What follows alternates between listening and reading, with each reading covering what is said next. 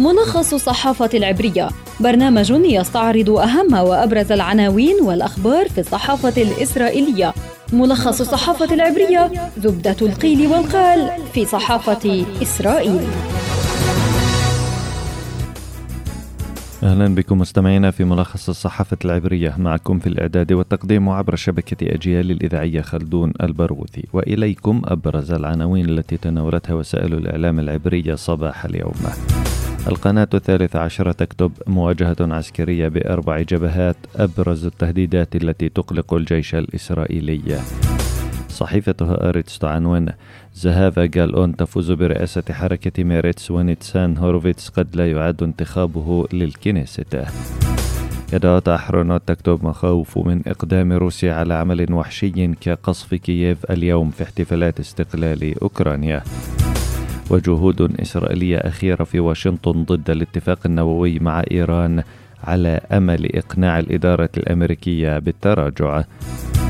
عن ذلك تعنون إسرائيل هيوم. في إسرائيل مقتنعون أن المعركة لم تنتهي بعد وهناك أمل بمنع التوصل لاتفاق نووي.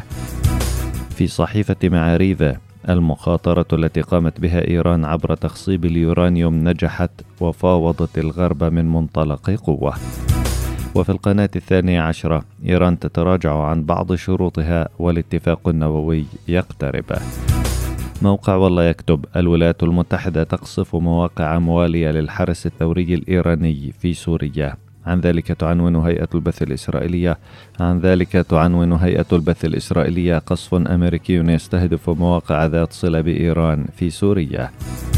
قالت القناة الثالثة عشر العبرية إن مواجهة عسكرية في أربع جبهات هي أكثر ما يقلق المستويات القيادية في جيش الاحتلال فإيران التي تقترب من التوقيع على الاتفاق النووي ترفضه إسرائيل تشكل مصدر القلق الأول لها. فيما يواصل حزب الله تهديداته وقد يقدم على عمل ما في الأسابيع المقبلة على خلفية المفاوضات على الحدود المائية بين لبنان وإسرائيل.